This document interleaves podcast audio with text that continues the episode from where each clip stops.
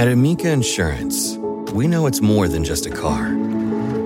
It's the two door coupe that was there for your first drive, the hatchback that took you cross country and back, and the minivan that tackles the weekly carpool. For the cars you couldn't live without, trust Amica Auto Insurance. Amica, empathy is our best policy. At Bet365, we don't do ordinary. We believe that every sport should be epic. Every goal, every game, every point, every play. From the moments that are legendary to the ones that fly under the radar. Whether it's a game-winning goal in the final seconds of overtime or a shot on the goal in the first period. Whatever the sport, whatever the moment. It's never ordinary at Bet365. 21 plus only. Must be present in Virginia. If you or someone you know has a gambling problem and wants help, call 1-800-GAMBLER. Terms and conditions apply. All right, we decided to do a little Gamer Monday tonight. Talk about three games, a really fun game between Denver and Atlanta. That's probably where I think we want to start. Uh, then uh, we'll hit on Utah and New Orleans, Orlando and Brooklyn, and any other games that Danny watched that I didn't get a chance to catch. Maybe hit on a little bit of news as well. But let's get started with this Denver Atlanta game, Danny. And it was a career high for Nikola Jokic in this one. How did he do it? Well, pro, pro, especially in the early part of this game, he did it a lot at the three point line. They were the Hawks were conceding three pointers to oh, Nikola Oh, I Jokic, mean, this which was like beyond conceding. This was like daring Begging. him to shoot it. Yeah, and I mean, yes, Jokic can be very efficient at a lot of different types of offense, but I mean, he's so career 34% three point shooter. Yeah, he's been, he was, I think he was below 30% for the season before today, but there wasn't a reason to believe that that was just who he is now. And then what it kind of transformed into was something that was true earlier in the game, but then he just was bullying all of their, got all of the bigs in foul trouble. Alex Len, I, I mean, Alex Len got five fouls in 21 minutes. Damian Jones only played six minutes, but basically couldn't stop fouling Jokic. He got him on a on a screen. So Jokic 11 of 16 from the free throw line. On top of that, Yeah, and I thought that the strategy to just straight up let him shoot, that makes a little bit of sense because maybe Pierce felt like, hey, you know what? All this DHO stuff, some of the back cuts, we want to take away his passing game a little bit, and we'll just hang, have the center hang back, and that's how we're going to do that. And so maybe the thought is, let's see if he can shoot it because he is shooting a pretty poor percentage this year. He hasn't been as aggressive, but I think it really backfired because he hit a few early, and then that caused him to become extremely uh, aggressive, and he hit four of the first six from downtown, another of other two point jumpers that were pretty much wide open. And then they really started getting it going, and he was feeling extremely confident. And given who the Hawks were defending him with, he had every right to be. The other thing that I thought was really nice from Denver, I'm not sure if this was intentional or not, but if you're posting up, you can have whoever Trae Young is guarding put him in the opposite corner so that if you want to double team, Young is the guy coming over to double team, and he's just so utterly ineffectual there, or he's so utterly ineffectual if there's any kind of a rebound off of the post up uh, as far as boxing out or doing anything physical under the rim. Uh, so they're able to get a couple of nice post ups uh, with Young in that low man spot on the opposite side, and it was really just an awesome performance uh, overall from Jokic. Uh, his career high had been that 43 points in Game Six last year against San Antonio, and he busted that with 16 to 25 shooting and the 47 points in this one. I don't know if you felt the way that I did. That in many ways, this game was more of what I expected the Hawks to look like all year in terms of pretty solid offense when Trae Young was on the floor, shaky defense, weird, you know, m- largely due to talent rather than. I mean, there was some execution stuff too, but then also getting shellacked when Trae Young was off the floor instead of the the team that's worst in the NBA net rating, something we talked about in the 15 and 16. Yeah, I mean, this was a pretty slow paced game, but a huge offensive game. 131 offensive rating for Denver, 124 for Atlanta. And the big difference for Atlanta, uh, Trae Young played very well throughout most of the game, had uh, some foibles late, but they actually hit some threes. They took 39 threes, they made 46% of them. Huerter was 6 of 8, Hunter was 4 of 8, and those two guys uh, uh, were really huge. Uh, Young only actually got up 12 shots shots in this game. He had 29 points, 12 assists, and got to the foul line a fair amount. Did have seven turnovers. It's interesting, you know, he had a couple of bad turnovers late, but he had seven turnovers. You're like, oh, that's awful. But they only had 10 for the game. So you have to kind of keep that in mind of him leading the, the NBA in turnovers to look at really what the team is turning over when he's on the floor. Because if he's the one making every single play that could possibly result in a turnover, that's not necessarily as bad. Um, so I, I try to do that with Harden as well. A lot of these high usage guys, you say they have a lot of turnovers, but you know, if the team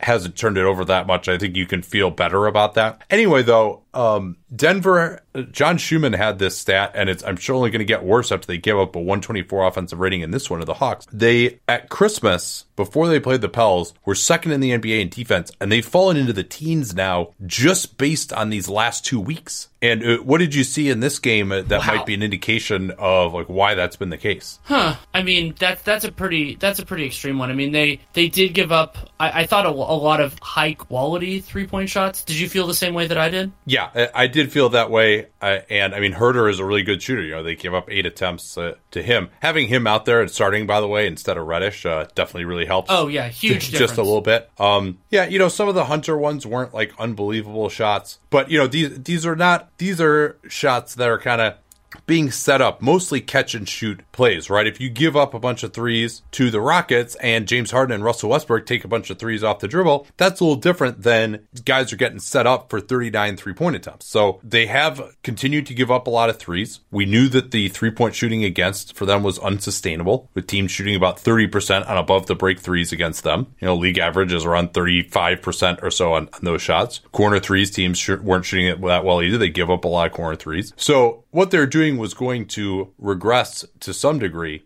Um, yeah, obviously Trae Young is is very difficult for them to deal with. He had they actually beat Denver in Denver when Young had 42 points, and they tried everything that you can possibly try against Trae too. I mean, they did. You know, I think, and I don't think that they were doing like a terrible job of executing these coverages either. I also don't think, you know, playing a, a rookie Michael Porter more, he's looked good offensively, but it, that doesn't help your defense. So there, there's a, a, lot of things you can probably point to. Um, but most of them is just they were way over their head before and they're not the worst well, in the league, and, but yeah. Yeah. And, and something else worth noting, um, is just the, the shots that a team that is forcing. Remember that was something that came up in the, I think it was a 15 and 60 a while back that Denver's opponent shot locations weren't great. That's, here's a stat for that tonight. Atlanta, 22 shots in the restricted area, 11 from floater range, five mid range shots and then 39 three pointers, most of which were above the break, but they did have 12 corner threes. So, no, yeah, 12 corner threes is a ton. That's like, that's more than yeah. the worst team in the league gave up last year, which uh, Denver, I can't right. remember if they were the worst, but they were close to it with about eight or and, nine. And again, this isn't letting, let quote unquote, letting the right guys shoot when Huerter gets eight, Trae Young gets five. Yeah, yeah I mean, John Collins taking six is, is, is, a little bit different, and Vince missed all four of his, but generally speaking, that's not, it, it, it wasn't a tactical thing in terms of you know letting 20% shooters get those off. And so yeah that's concerning for the nuggets. And there always seemed to me at least to be a little bit of fool's gold in the the brilliance of their defense. You know I, have talked about this with chicago and a few other teams that maybe they're they're better than some people thought but they're not as good as the numbers looked early on. And that's why you look at whole season numbers for a lot of these things is because they tend to normalize over the course of a full campaign. I want to talk a little bit more uh, about trae young in this game first First of all, he had two of the moves of the season. In the first quarter, he nutmegged Jokic with a beautiful bounce pass. And this wasn't one of those passes where it's like he nutmegs him to the guy who's like standing right next to him under the basket. This was like out of the three point line, he nutmegged him to Alex Len on the roll, who got an and one. And then early in the fourth, he's in a pick and roll. John Collins pops out. I think it was Collins. I can't remember who the, the foreman was. Porter was guarding him. And Young fakes the behind the back pass. You see that a lot. The behind the back pass to the guy at the top of the arc for a three, and then goes all in one motion, goes forward between his legs from back to front. Porter was under the rim, just started running out towards the guy at the three point line, and Young just went and laid it in. It was just about as bad as you're ever going to fake anyone out. And it just like the type of dribble moves that, you know, basically he and Ja are the only guys who are doing this type of stuff. You know, the, Chris Paul used to be the absolute master at that, and these guys have taken it even to another level from him. So, yeah. What did you, what did you think about uh, some somebody that I've been fascinated with this whole season because of the idea of the Nuggets figuring out their power forward of the present and the future is Jerami Grant. I, I don't know. I was I, I, I keep on when I watch the Nuggets being conflicted on what his what his ideal role is. Where he's he's not impressing me as much as I think he should. But again, the the the Nuggets crushed the Hawks in his minutes, but I don't think that was Jerami Grant being amazing. Yeah, and the great defensive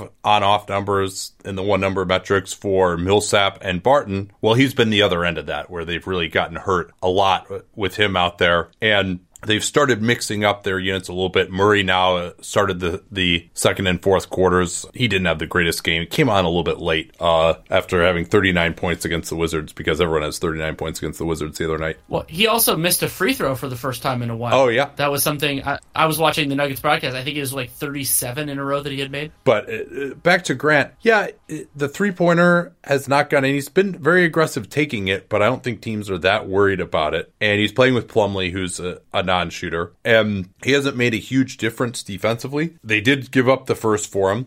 He has the player option for next year. And their power forward spot is fascinating. Porter is another one where, you know, he had made a couple of plays defensively. You'll see he came over for a nice block on a Damian Jones dunk, for example. You know, if he can actually get to where he can provide competent defense at power forward and with his shooting ability, maybe he's the one who really opens up this offense back to what it used to be a couple of years ago, if he can still defend well enough. But you know, him and Jokic as a front court pairing, uh, that's going to be a little bit tough in the long term defensively, you would think. Uh, so I don't know. We'll see. So much is yet to be written in this Nuggets season, but between Millsap, Grant, and Porter, I think any one of them could be the Nuggets starting power forward next season. Yeah, I, I absolutely think that's possible. Uh, I don't recall you mentioning this so far. It's something you and I have talked about a little bit, not on the show. Why is it that Goodwin didn't play during the non-Trae games when the Hawks were getting crushed? Because he's not perfect, but he even in like in the games that they've played, he's looked competent. He can run, can run some offense, and they've needed that in the worst way. Yeah, I don't know the answer. I mean, he is on a two-way, but it's not like this is one of those teams like they're the Warriors where they just can't bring up a guy on a two-way. They got plenty of roster spots sitting around. They just really started playing him in the last week and a half and he's got some pretty good speed and athleticism. He can change speeds. He made a couple of nice passes to the weak side, and I'm not going to say he's a, a, panacea, but given their massive struggles at backup point guard and basically not playing one at all, the fact that he didn't get any kind of a chance before this to me uh, has been mind boggling. And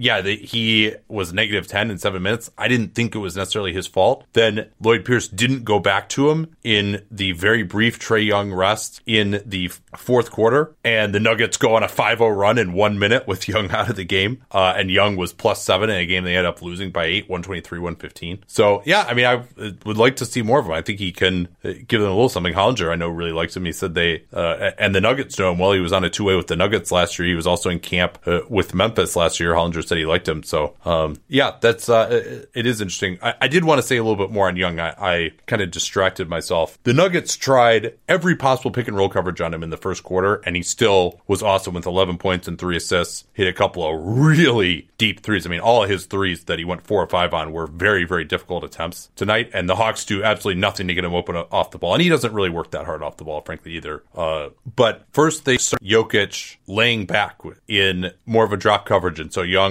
was able to get in the lane. He wasn't necessarily finishing himself, but he's so good at finding the roll guy that when you, even if he just draws any kind of help from the big at all, usually you can bring over a guy on the weak side. And if he's kind of near the roll guy, the point guard will be like, all right, I'm going to give it up. I'll throw it weak side. Or, you know, he's not open just because there's kind of a guy near him. But Young, that's not the case for him. If he goes under the basket, he'll find these incredible angles to get the ball to the roll man. He had a, this ridiculous pass out into space on a, DeAndre Hunter cut where, where, he got fouled. So they decided, all right, we got to change up a little bit. Then they're bringing Jokic up to the level of the ball. The Hawks then started setting their screens higher, getting Young off the ball, finding the roll man. He, he was able to make plays in four on three. Uh, Collins uh, was doing a, a nice job there at times. Len was doing a nice job there at times when he wasn't in terrible foul trouble. Uh, he took 10 free throw attempts, uh, made six of them. Then they tried switching a little bit with Grant, and Young crossed him up and hit a three on him. And they even tried bringing Millsap all the way up to the level ball. They had Jokic kind of up to touch and then retreating as fast as possible. They tried everything, and Young just made the right reads pretty much throughout. He is very, very difficult to deal with. Uh, I kind of think that if you have a really good defensive center, you just have to kind of hope that he goes for the floater, but he's shooting 47% from floaters, uh, from three feet to 16 feet. He's shooting 47%. He's probably got the best floater in the too. He can also draw a lot of fouls if you let him get penetration and you kind of lean on him a little bit. Uh, so yeah, I mean, he is a great, great offensive player. The end of the game though, y- you saw really where it comes apart for him defensively. Oh yeah, I mean, give it always gives the opponent a place to attack, and I mean the tissue paper, the, the defense was something, but also he had two just tough turnovers, which is another way that a point guard can create problems for his Yeah. team in crunch time. Yeah, just going into traffic. He, he threw one out of bounds, fell down. Probably could have called timeout, but they just took the ball away from him. So those were pretty ugly. Well, and actually, actually, that was something I wanted to bring up with you. We haven't talked about this because they haven't been in this situation, but do you think that his call seeking behavior could become more of a detriment if the Hawks ever play in high stakes games? You know, like if the, the when playoff games and refs swallow the whistles and all that. Because I could imagine, eh, considering how adept he is at it, that if that drops off, it will be it'll, it'll also affect him mentally. No, that that could be the case. And overall, mentally, I mean, this did not just from the body language appear to be that together of a team. There are a lot of plays where Young doesn't have the ball and he's got his arms up and they don't throw it to him, or he's dribbling and doing something and guys want the ball, some of the perimeter guys, and don't get it. There was a play where Young had a switch, pump faked it. The guy did a good job staying down, gives it up, sprints to get the ball back. Huerter looks him off, dribbles into his own pick and roll and throws it away.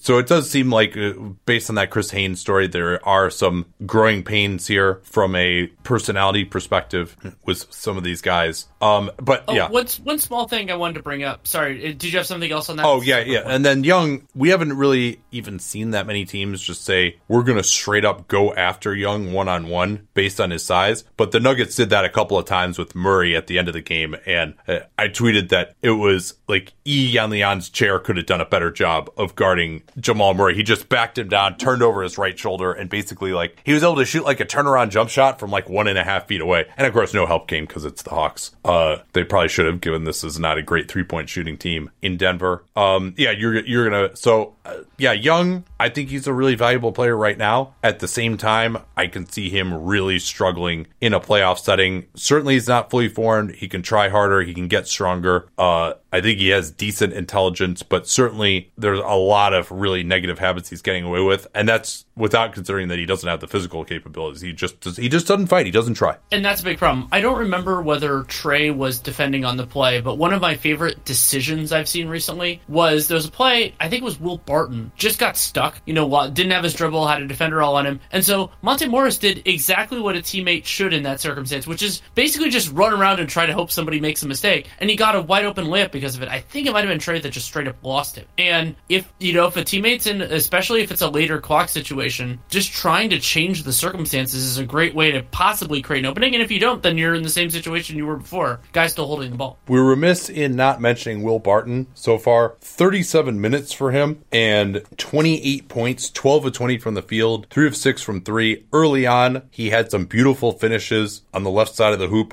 right hand over his right shoulder, shielding the ball. He was getting downhill uh, against those Hawks centers in pick and roll, and really they were not able to offer much deterrent at the rim. And he also was hitting his spot up. So he was between he and Jokic, uh, they combined for 75 points in this one, and uh, both of them shot over 60% from the field. So pretty impressive performance from Barton. Jokic, if he had just hit his free throws, would have had 50. It was 11 to 16 from the foul line. The Nuggets also had four turnovers in this game, which is pretty incredible uh, how low that is. And, you know, the Hawks just do not put any pressure on the defense whatsoever. And uh, they, other than Bembry, they really don't have anyone on this team who's going to force a turnover. Don't really have anyone who's going to block a shot either. Um, yeah. I, I was going to use, speaking of not putting any pressure on the defense, as a transition to Magic Nets, but I think you would probably want to either talk more about this game or do No, I think we're, we're good on this one. Let us transition to Brooklyn and Orlando right after this. So, man, it is crazy to think that I've been working with Helix Sleep since 2015. And I think that's because my story with them seems to really resonate with listeners. If you've never heard it before, that was kind of the beginning of the direct to consumer boom. And there was another very prominent mattress company at that time that was trying to convince you that mattresses were one size fits all. They found the one formula, the one mattress that was going to work for everyone. My then girlfriend, now wife, and I ordered that mattress. We ended up having to return it because, hey, guess what? Not everyone is the same. And then she did some more research and found Helix Sleep. We took their sleep quiz and we found a mattress that actually worked for us uh, and our body types. And Helix offers 20 unique mattresses. Everybody sleeps differently, and Helix mattresses are designed for specific sleep positions and field preferences hot or cold, side sleeper, back sleeper. So take that Helix sleep quiz, find your perfect mattress in under two minutes and it's shipped straight to your door free of charge. It's no risk because you really need to sleep on the mattress in your own home. You're like, well, how should I order this if I can't sleep? I'm like, yeah, you're not going to learn anything by going to the mattress store and sleeping on the mattress where do I take my shoes off? Do I leave my shoes on, but then my feet kind of hang off the bed because I don't want to put my shoes on the bed? And is it weird that I'm laying here for more than 30 seconds? You can't tell anything under those circumstances. You might as well just order it, get it sent to your house, get that 100 night trial. They're 10 to 15 year warranty, depending on the model and there's never been a better time to try a Helix Sleep mattress because they are offering 20% off all mattress orders and two free pillows for our listeners at helixsleep.com slash capspace. Easy to remember slash capspace. We talk about all the time here on the program. That's helixsleep.com slash capspace. This is their best offer yet. I can attest to that since I've been working with them for nine years. And it won't last long with Helix. Better sleep starts now. Don't forget that slash capspace URL to let them know that you came from us. Man, I just love American Giant. Just an amazing clothing company. I was reminded again of how much I love it when I drove from California to Montana over the All Star break. And you know what it's like when you're on a long road trip and it's cold, particularly when it starts off warm in the bay and then we get into some really cold areas. You're like, well, I don't want to wear like my jacket in the car, but then I get out to fill gas. I'm going to be freezing. But the American Giant hoodie was perfect because despite being made out of a nice heavy material that'll keep you warm. It's not too hot as well. So I was able to wear it in the car, not be too hot, step out of the car, and still be warm enough when I was filling up gas or going into a restaurant or something that I didn't feel like I needed my jacket even when it was cold outside. These things are amazingly durable. I proposed to my wife wearing an American Giant hoodie in the Grand Canyon almost seven years ago. I still own that same hoodie. I still wear it constantly. And American Giant has since spread out into all sorts uh, of other types of clothing, like their premium Slub Crew tee, the No BS high rise pant, the slim roughneck pant featured in Giant Magazine, issue two. Every American Giant piece is made in America and designed to last, no exceptions, and it provides year round comfort. So find a closet staple for every part of your spring days at American giant.com and get 20% off your first order when you use that vendor code CAPSPACE at checkout. Easy remember, we talk about CAPSPACE all the time here on the program. That's 20% off your first order at American-Giant.com. Don't forget that cap space code to let them know you came from us. I think my initial takeaway from this game, a 101-89 Orlando victory, was this is the most comfortable I've ever seen Markelle Fultz look in his career. Right. Yeah, he had that huge stretch late in the game that really took what was a tie game and made it a, a more comfortable lead. And that was really, it, it, was a really important part. His full game stats, Markelle Fultz, was 25 points, 11 to 20 from the field, 2 5 from 3, got to the free throw line once, 4 assists, 4 turnovers, and plus 18 in 30 minutes. Yeah, he returned to the game when it was tied at 78. The Magic went through a nine minute stretch in this one without a field goal, and I believe it was he who ended that, and he proceeded to score 12 of their next 16 points as they took a lead that they would not relinquish. Basically, uh, it was a 16 to 4 run after he checked into the game. 7 of 9 at the rim for Fultz, and he really had struggled to finish in his brief cameos in Philly. He looked much better in this game. I thought part of that, even though Nikola Vucevic, you look at his line, he was 3 at 12, but he was plus 18, also 24 rebound in this game. The Nets uh, missed a lot of shots that can help uh, juice your rebounding stats a little bit. But Vucevic, I thought, earned that plus 18, and I think his minutes were largely mirrored with Fultz. He played 31, Fultz played 30, because the Nets centers, for whatever reason, just were not near the basket. I guess they were really respecting Vucevic's his shooting ability, his screening ability away from the ball, his ability to make decisions out there. And so usually you will see the Nets really trying to choke off the basket area with Allen and Jordan. And on so many of these plays, part of it because Fultz was doing such a good job of pushing in transition, the Nets just did not have that big man at the basket to contest Fultz. And so many times it was Fultz going downhill outside of whoever the center is, they don't play anyone who's really larger than small forward size. So there's no supplemental rim protection. And so Fultz sees that and his eyes got huge and he was able to go right downhill for some nice finishes. And he just, he kind of had that bounce in his step, just the, the body language. You kind of remember it from his college film where he's just sort of bouncing around and like just uh, feeling like he was really enjoying himself out there. It was great to see that again from him. I mean, the jumper still is, you know, it is what it is. Maybe he can make some more strides with that in the offseason. But uh, against this Nets team tonight, he was the only one who had it working, but they couldn't keep him out of the paint. Another thing that I think is important to talk about from this one, this was actually my biggest takeaway, though it's less positive than the Fultz thing, was that, yeah, uh, Orlando won this game eventually fairly comfortably, despite a 101 offensive rating, because the Nets couldn't get anything going. Oh, yeah. I mean, this was, they had that 12 out of 50 game from three against the Knicks when they only had the eight field goals. 10 out of 47, or, or, I'm sorry, they only had the eight two point field goals. 10 out of 47 from three in this game. And they didn't make up for it by shooting 30 free throws like they did in, the, in that game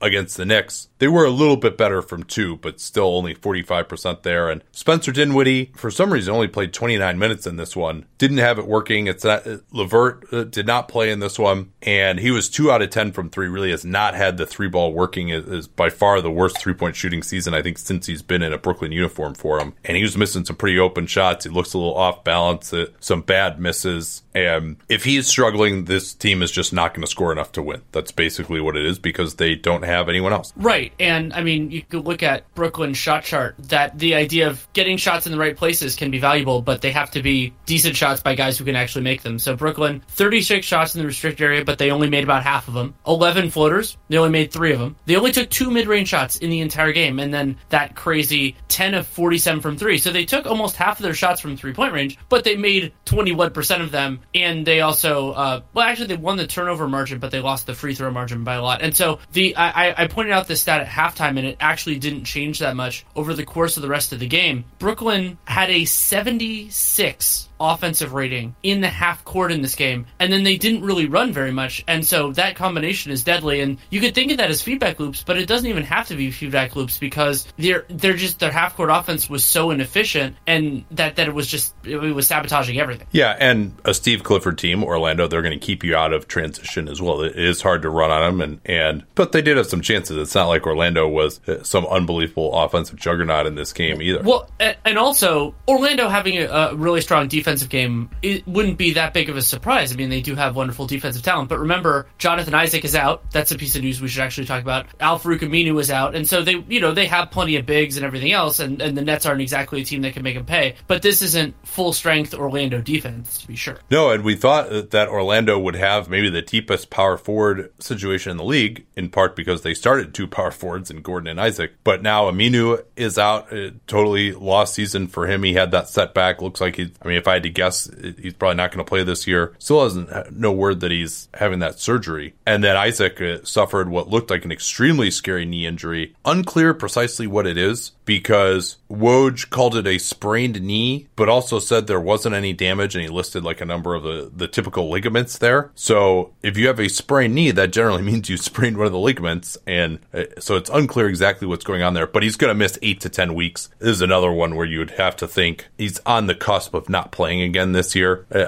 especially since they're just going to be first round cannon fodder anyway, and he's a big part of their future. And so this will be now two seasons for Isaac. Remember his rookie year where he missed much of the year due to ankle trouble that had been significantly impacted by injury. That's something to, to keep in mind uh, for him. So they started Wes Iwundu in his place. He actually wasn't bad in this game. He took a three off the dribble that he made, uh, and I thought he did a nice job defensively chasing around some of those net shooters. Uh, but you know, certainly offensively, he's probably even a downgrade from what Isaac was giving them, and he's still not uh, the player around the basket defensively that Isaac is. They're playing some units with Vucevic and Burke or Birch, or even Bamba and Birch together in this game. So really two centers. That that'll be something to watch. Also note that Terrence Ross didn't play that much, and I thought he he got taken out after he missed a uh, box out. Maybe the worst the worst non rebound of the year. Yeah, or one uh, where worst. he just didn't move towards the ball, didn't move to box out his man and it was I want to say Temple who just came in for an easy tip in might have been might have been Prince, but that was just a perfect encapsulation of how you can be a dunk contest athlete and make absolutely zero difference in the floor game uh, over the course of your career. Um, they also, I think, we're going to see more of Augustin and Fultz together, and maybe they would play Fournier at the three, Gordon at the four. That might be one of their better offensive lines, especially when you consider what a difference Fultz uh, makes in transition. But I mean, I would say that this could be big trouble for the Nets, who have now lost what five straight. Uh, they sit at 16 and 19, or it could be big draw for the Magic losing Isaac. But you know, not exactly anybody uh, breathing down their neck here for uh, the seventh and eighth playoff spots. This is actually the sixth consecutive loss for the Brooklyn Nets, and now they play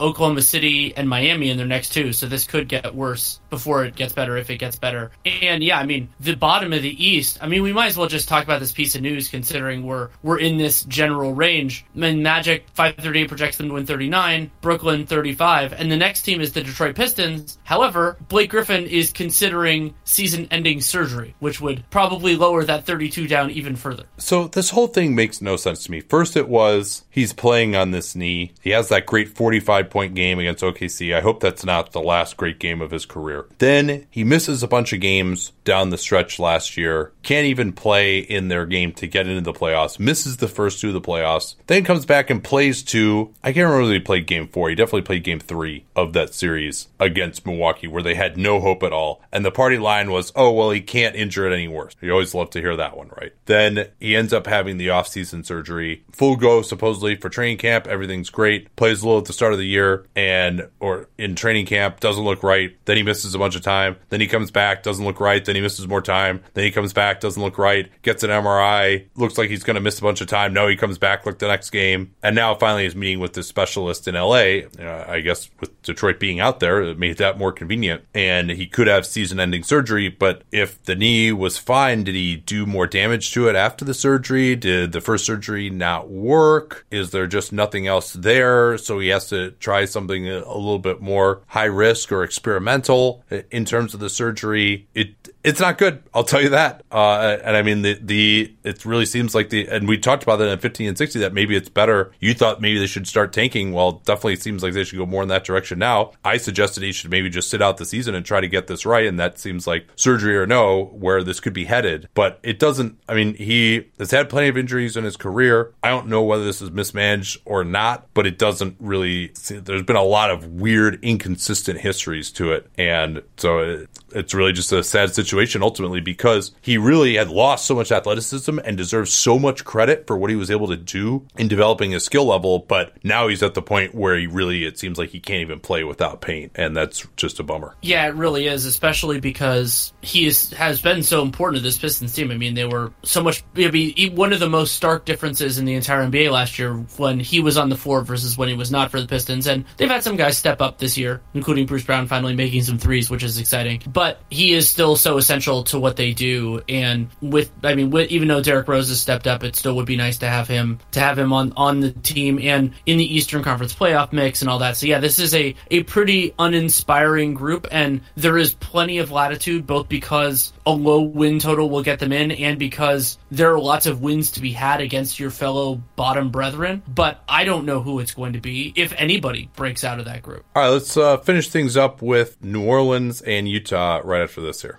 Anyone who's seen our YouTube videos knows that I don't wear formal stuff all the time. So when it's time to dress up rather than dress down, I highly recommend Indochino. They were the official outfitter of my wedding. I got my tux from there. All my groomsmen got their sport jackets from there as well. I felt really good about having them be the outfitter of my wedding because all my groomsmen were going to get stuff that they could continue to wear that fit them perfectly. Because when you go somewhere else, you're not going to get something that's made for you. So why not measure yourself in 10 minutes or visit a showroom rather than feeling like you're wearing somebody else's suit that they tried and failed to tailor for you. And not only does Indochino have the suits that made them famous, but now they've got everything blazers, pants, women's wear, outerwear, designed and made for you. Hundreds of high quality fabrics to choose from European wools, linen, cottons, tons of colors, tons of patterns. You can customize things like the lapel, the vents, the pockets, and you'll get a piece that is personalized for you in fit and style. Level up your game with Indochino. Go to Indochino.com. Use the code CAPSPACE. These are CAPSPACE. We talk all the time here on the program to get 10% off any purchase of $399 or more. That's 10% off at Indochino, I-N-D-O-C-H-I-N-O, Indochino.com. And don't forget that CAPSPACE code to let them know that you came from us.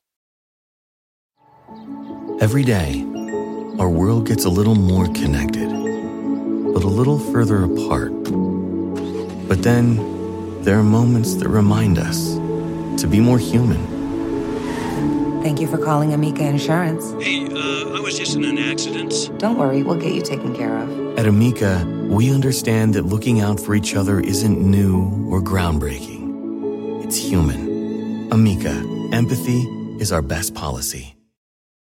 So there's another really fun one. Jrue Holiday was unable to play after suffering a bruised left elbow after a fall on Saturday's win over New Orleans. And while New Orleans did lose this uh, and the Jazz swept a, a three game road trip, I thought my biggest takeaway is that Lonzo Ball continues to look closer to the player that many believed he could be. And there are some who might say, hey, he was on fire for like four or five games right before he got hurt last year, too. And now he's kind of getting back to that level. But this to me seems more sustainable because of the way he has reworked his jump shot. And I mean, part of it is is confidence, but Lonzo Ball was confident in his jump shot even when it was going in. So I guess, but but it it's and you, a phrase you use, and I think this is really important. I don't know who we credit to is the the versatility oh, of his jump shot and the utility. Yeah, so it looks before it was you know there were times that it was going in, but now he can get into that shot in a larger variety of ways, which is exceedingly important for uh, a ball handler and initiator in the modern NBA.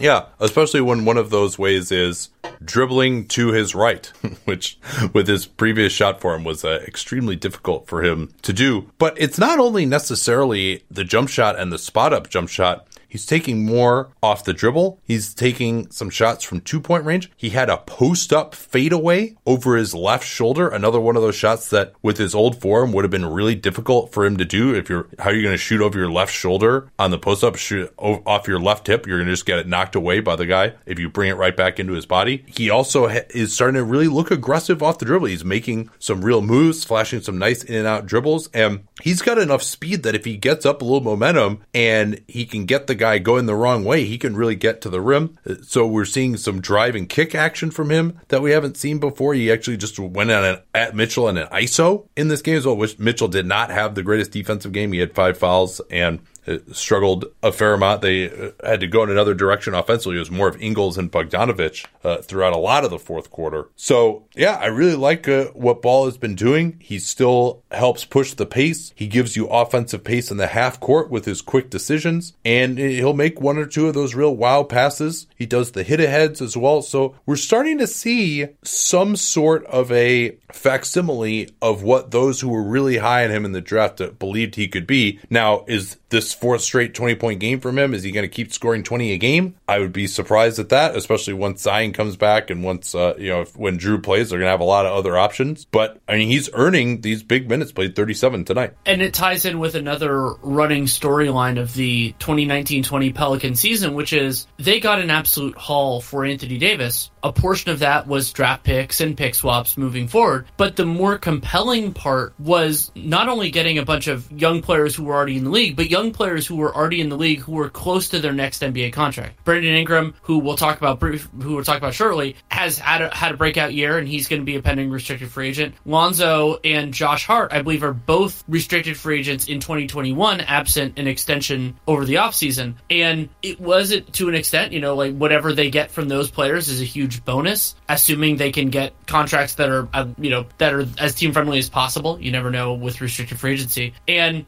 I would say right now things are looking rosier for the Pelicans, especially with Ingram. I mean, that's the most important part of this. But they're they're probably getting more from those players than maybe the Lakers thought they were giving up. Yeah, Ingram 35 points, 12 out of 26, 3 of 6 from 3. Again, that three-pointer continues to look very good. He hit a, a big tying three-pointer off the dribble uh, late in this game, which uh, was a 128-126 Utah victory. But I thought that Ingram uh, he was responsible for two 30-point games in this one because the guy who was guarding a lot of the time, Bogdanovich, had 35 on his own. And there were, in particular, a lot of miscommunications, all of which involved Ingram down the stretch. First, it was miscommunicating on a late switch, and Gobert got behind Favors, uh, or, or really got behind Ingram because Favors didn't realize that they had late switched uh, for a dunk. Then they run a pick and roll with Bogdanovich, who's guarded by Ingram, screening for Mitchell messed up communication between Lonzo and Ingram two times in a row. They get a couple of great looks out of that. That should probably just be an auto switch uh, where I don't think you're that worried about Bogdanovich on Lonzo in the post that you're not going to switch that. And Bogdanovich had 35 points and zero assists, so it's not like you're uh, you think he's going to cut you up with his passing if you do have to double. So that was definitely a concern. I mean, there are a bunch of other plays where Ingram just couldn't get through a screen on Bogdanovich. I think he's fine as an ISO guy, but he's just that big spindly body. It's really hard for him to get around screen. So he did not have a good defensive game. The defensive numbers on him this year uh, are very poor. Another guy who really struggled was Jaxson Hayes. And I've said this before, but we, you and I have been watching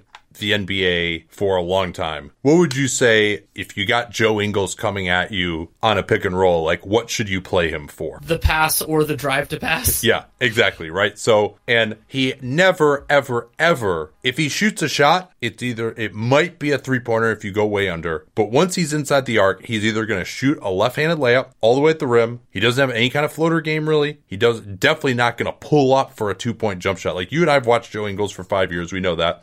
Jaxson Hayes was 14 five years ago. so he probably, if he was watching back then, he wasn't thinking, hey, what does Joe Ingles do on the pick and roll?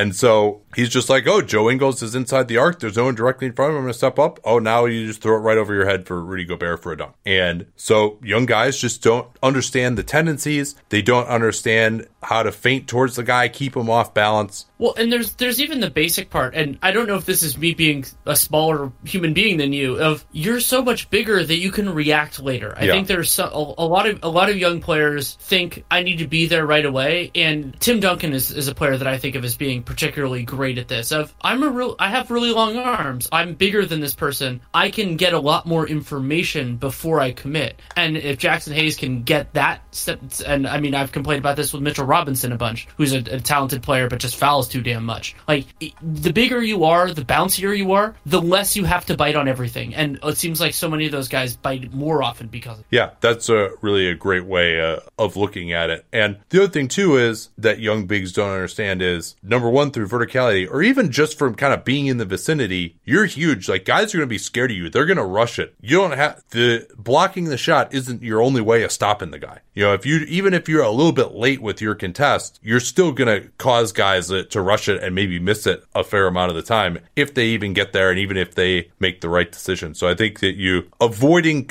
I mean, that's the, I would say the biggest mistake that pick and roll ball handler or pick and roll defenders as bigs make is just committing to the ball handler too early and giving up that pass to the roll guy. And I think you, you just have to trust yourself that you can get back there and at least make it difficult for these guys. Cause, you know, all right, if it's some unbelievable finisher, you know, if it's LeBron James, yeah, you know, you might want to react to him a little more quickly. If it's Joe Ingles, nah, you can probably still get there in time. He's not going to like ram down your throat. Anyway, th- that was quite the digression. Um, from Utah's side, Oh, I guess we should let's talk about the end of the game here first. Actually, uh, Pels were down two. Uh, nobody scored in the last couple of possessions of the game. Pels are down two. Mitchell hit hit a big floater late, and that turned out to be the winning points with a minute twelve left. That was after Ingram hit a tying three uh, at one twenty six. Ingram had a two long two that could have tied it. Don't mind the long two quite as much in that situation because you're just trying to get a bucket and you got to take what the defense gives you. You know, just simply scoring at that point in the game is maybe more important than uh, the extra point. Then there's that miscommunication. Uh, Antonio Daniels was all over that, and they give up a wide open Royce O'Neale three. They're just so lucky that that he missed that. It was a wide open corner three. So Pell's got a timeout, 37 seconds left, and try to set up a play for the two for one for Redick. And Utah does does a good job of taking away the first option. He has to take a couple of dribbles, and he takes a, a fading away long two that misses with 29 on the clock, and uh, or they they get the rebound with uh, 29 on the clock. So getting the two for one really important there. Do you like that shot in that situation, or should he try to work it a lot, around a little bit more? Because I mean that's definitely a difficult shot. And I believe they did still they did still have a timeout left. I know Gentry used one to set up that play. I do think that they had Yeah. Oh, oh, they had a timeout left. Oh, wait. That'll come up later. Uh, that, that's right. Yeah, and so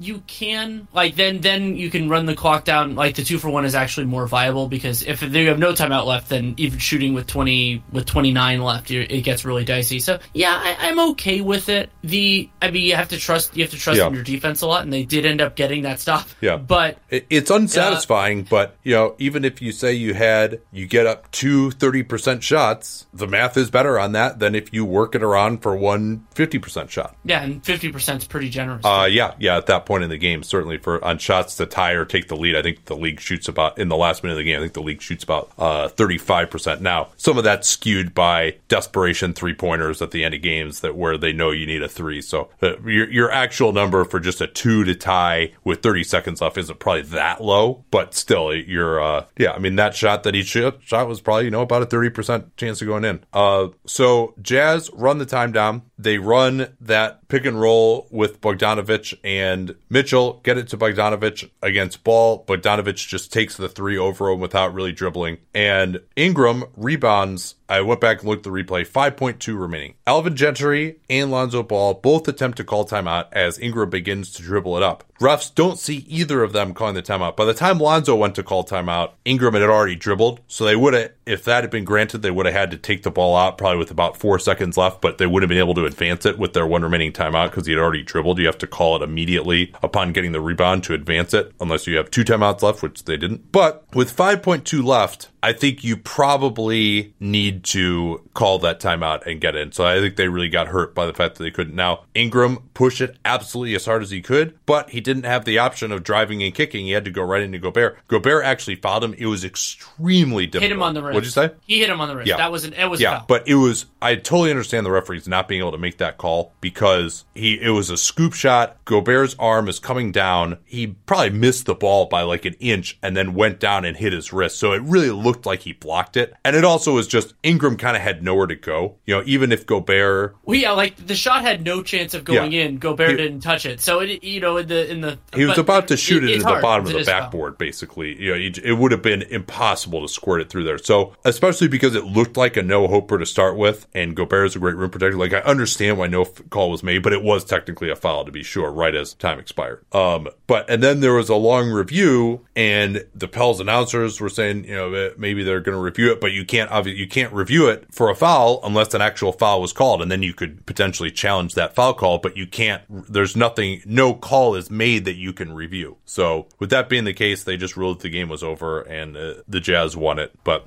yeah, definitely a, a miss for the referees there. Uh, the, the reaction. what did uh, Kane Fitzgerald have to say about it when the pool reporter asked him after the game? Oh, I do. You, do you have that in there? I haven't. Um, yeah, let me see if I can find it. So he was asked, "What did you guys see on the last play?" We saw the drive to the basket by Brandon Ingram, and we felt during live play that Rudy played legal defense. Felt during live play, and they what they reviewed after the play was to make sure there wasn't a clock malfunction. So kind of blew it by not asking him about the timeout there, pool reporter. But because both Gentry and Lonzo definitely did call timeout at, at one point, so.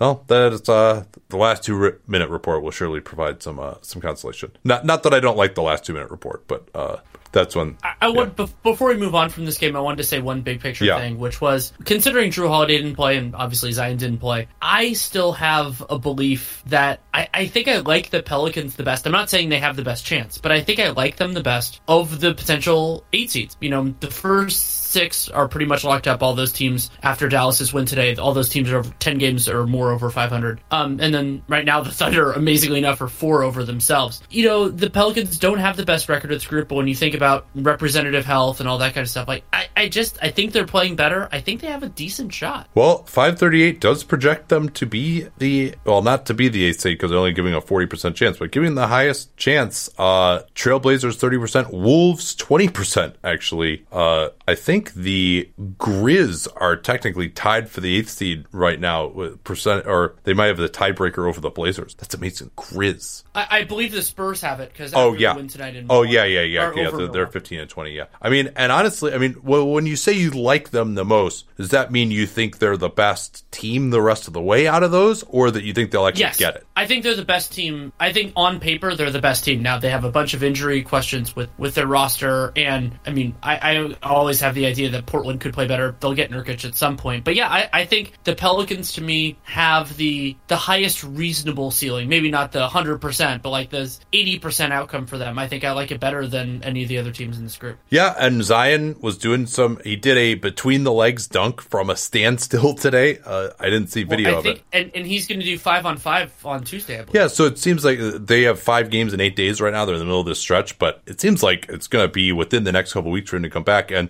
maybe the biggest thing that he can do to help them is just get Jaxson Hayes out of there, and he'll play backup center for them. Like that, that might actually. Now, I mean, he's a great player, but for as of right now, when you just talk about their playoff chances, that just giving them one more viable option. I mean, they're not going to stop anyone with those lines, but they weren't stopping anyone with Hayes out there either. So to just say, hey, we're going to outscore you on the second unit uh, with Zion and just run it down your throats, I I think uh, could be pretty awesome to see. So yeah, you, you might be right. Uh, And they do have an extremely easy schedule at the end. Now, because it's the Pels, if they suffer an injury to Favors or Jrue Holiday or Zion goes down again, then maybe it, it'll be a different story. But they do seem to be playing the best uh, of any of these groups. I, I still am not running off the Spurs though. I think I mean they waxed the Bucks pretty badly. They've had some pretty impressive wins of late. They killed the Pistons at home uh, a couple of weeks ago, or I think it was within the last week or so. So they're really starting to play better. And the fact that they have the best record of that group. Now they've had a very easy early schedule, and I think a, a big part of their low chances to only three percent for 538 are reflected by that. But especially towards the end of the season, that can change a lot, and they seem to be playing better, and we've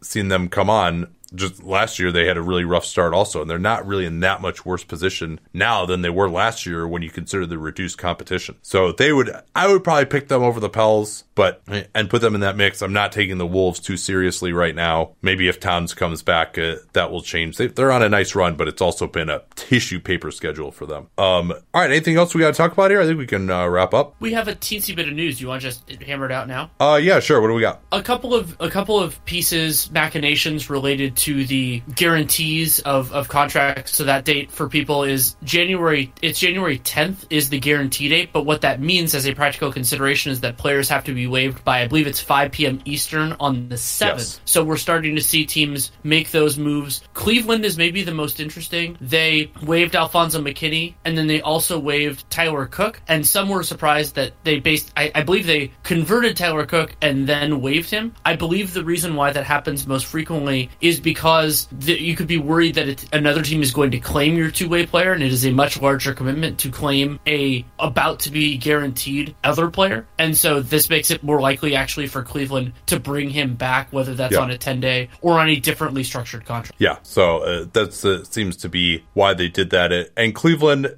they may be trying to make some moves to take on some long term salary. We've heard about that. They already did that with Dante Exum, and uh, maybe we'll see a, another move of that ilk. We could see there. They're going to be, I'm sure, doing the churn at the bottom of the roster, just trying to find some viable, cheap contributors uh, at, for the rest of the season that's not going anywhere. They would probably want to keep some open roster spots. So if they do a trade for some of these larger salary guys, they can take back two, maybe even three players, and you can have only 13 guys on your roster for periods of time. So maybe they even want to go into the trade deadline with only 13 guys on their roster, and so you can go two weeks uh, with that. So that's probably what all this is about: is just to have the flexibility to take on maybe more than one player coming back uh, without having to waive guys. Um, and then the Wizards, No, yeah, should- go ahead. Oh, sorry. We should. The other thing we should mention for Cleveland is, thankfully, better Oh, yeah. news than we expected on Kevin Porter Jr. Uh, he. It looks like it's more of like a two week injury as opposed to what looks like it could have been far more severe. Yeah, it's a knee sprain, but sounds like nothing uh, there is torn at least. And I was, uh, as I mentioned on yesterday's show, extremely fearful seeing that live. So sounds like he'll at least be able to return at, at some point this season. I'm sure they'll be extremely conservative. Remember, we still haven't even seen uh, Dylan Windler yet either uh, for Cleveland, and the, Kevin Love missed uh, the game against the Wolves due to rest. Larry Nance and Tristan Thompson are both uh, been out also. So uh, Ante Zizic, John Henson have been getting a lot of run for them. and then there's some interesting machinations here for the Wizards as well. Right. So they waived Jonathan Williams and Justin Robinson, and it looks like those moves were done to allow them to keep Gary Payton II. Remember, the the Wizards have also been they've had two hardship players, which is pretty amazing due to the massive spate of injuries they've had. Hachimura's out at least another two weeks, and wow, Gary still, Payton, huh? With the with the groin, that's uh, yeah, that's the last that I must have been an was another two extremely severe injury. Then I mean, you don't see guys miss that much time from a groin necessarily. That must be like Well, he had a, he had a minor procedure on his on his groin. That was I'm trying to remember who had that originally. Who had that report?